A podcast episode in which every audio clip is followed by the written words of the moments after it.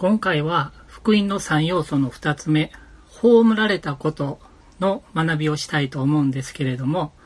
まずはじめに福音の説明が書かれている聖書の箇所を読んでみたいと思います。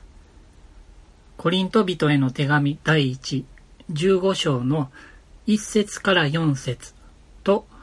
11節です。お読みいたします。兄弟たち、私があなた方に述べ伝えた福音を改めて知らせます。あなた方はその福音を受け入れ、その福音によって立っているのです。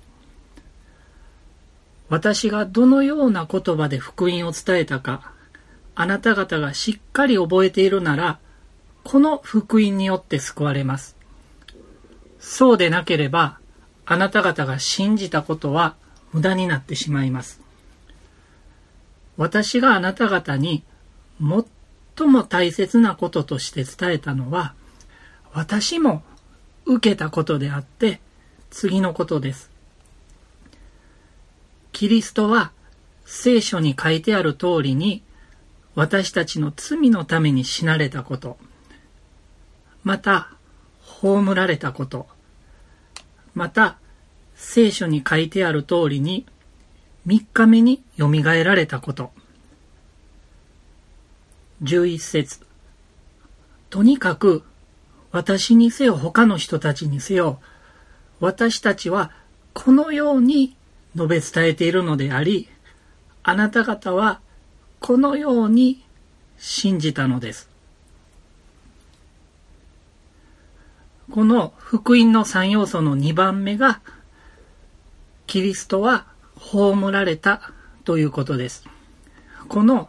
葬られたという部分が福音を語るときに抜け落ちてしまっていることが多いんじゃないかなと思うんですけれど、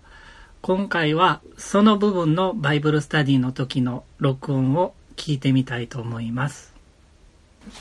でもパウロはこうだってさっき言ったように言ってるわけでね。この2番目の特にこの2番目が抜けるわけね、うん、もう3番目 3, 3番目が抜けたらもううん、もう全然意味がないわけね。死なれたも分かるし、うん、ほんでこのこのほんでこのこの葬られたっていうのは、う。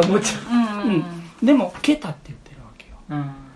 ほんで私もこのように述べ伝えるしあなた方はこのように信じたのですって。パウロは言ってるわけやね、うんでそれは私も受けたって言ってパウロが作ったんじゃなくて神様がそう作られたわけね。だからそれを文字通り僕たちはまず理解して信じてそれを伝えないといけないわけね。でこの葬られたっていうのはあのもちろん死んだら墓に葬られるのは当たり前じゃないかって思う人もいるかもしれないけどもねあのこの埋葬されたっていう事実があるっていうのはイエス様が肉体的にほんまに完全に死んだっていうことを表してるんでね。あの消えてしまったんじゃないのね。だからイエス様はねあの救い主であるってことは神なんだけども神様は死ぬことができないわけだよね。だから100%神なんだけど100%人間でもないと死ぬことはできないわけだよね。だからあの神様は死ねないから100%神であると同時に100%人間だからこそ僕たちの罪の身代わりとなって死ぬことができたわけやねだから100%神で100%人間っていうことを信じるっていうのがものすごい大事やねんね、100%人間だから死んでね、ほんまに遺体があったわけやねんほんであのパレスチナの地方っていうのはすごい暑いからすぐ腐敗が始まるわけやねんね。だからこの布でぐるぐる巻きにするわけやねんね、うん、腐って匂ってくるんやろね。だからほんまにイエス様の遺体がそこにあって確かに死んだっていうことの証なわけやねんね。でももっと重要なことがあるわけ葬られたのはでそれはねあのメシアはこうなんだっていう予言があったわけやねでイザヤ53の9節にね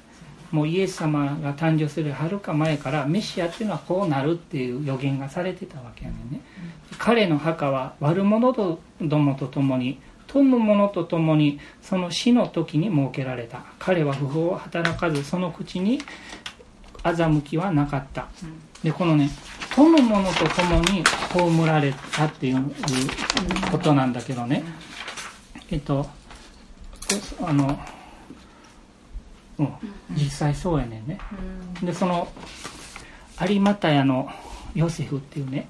お金持ちの人がいてね、そのお金持ちの人が自分が死んだらここに葬ってもらうっていうね、自分用の豪華な墓を用意してたわけなん。です、でも彼はね実は隠れクリスチャンキリシタンやってね、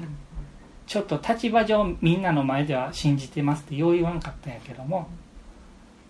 信じてたわけやね、でその人が名乗り出てねあのポンティオピロピラトさんのとこに名乗り出てね葬らせてくださいって言ってね葬ったわけでねこれはねありえないことやね、うん、どういうことかっていうとねあの十字架形あの十字架形ね十字架形でねこのローマの時代十字架形で死んだ人は埋葬されることがなかった。十字架形で死んだらね通常そのままほっとかれてね鳥や獣の餌になったわけやね。それ込みの経うんだからだからねそそのその、まあ、十字架刑っていうのは極悪犯罪人が受ける刑やな。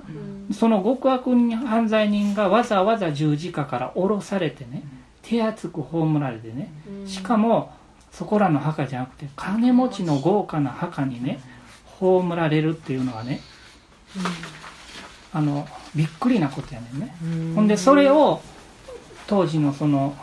ポンテオ・ピラトさんが許さはったっていうのも奇跡なわけでね。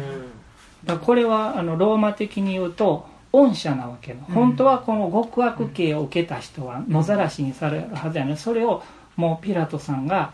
なんかユダヤ人に逆に反抗してね。反抗してね、うん、葬ることを許さはったわけやね、だから当時のそのローマの人の認識っていうのはね死後の聖書の話じゃないよ。ローマのノンクリスチャンの人の認識っていうのは死後の世界の生活っていうのはどのぐらい手厚く葬られたかにかかっていてと信じてはったわけね。だから極悪犯罪人を十字架にかけて殺したならば極悪犯罪人なんだから死後も悲惨な状態が続くように埋葬を許すことはなかったわけ、ところがイエスの場合は埋葬が許されてねしかも金持ちの墓に葬られてしまってね。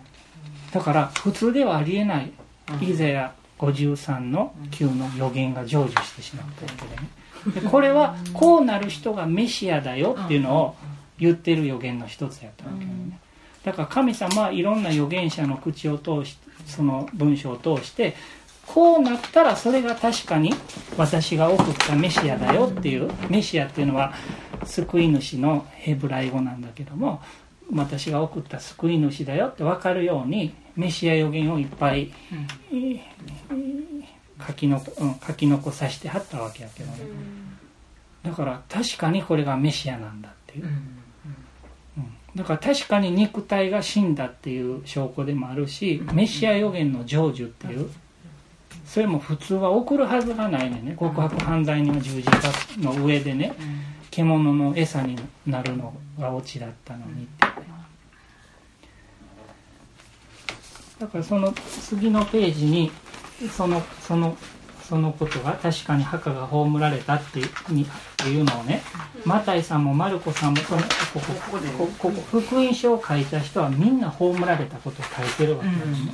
でそれはもうパウロもこれが大事って言ってるだけじゃなくて葬られた事実っていうのはメシア予言の成就だから、めっちゃ大事、ただ普通のイエスさんが死んじゃんじゃないの救い主なるイエスが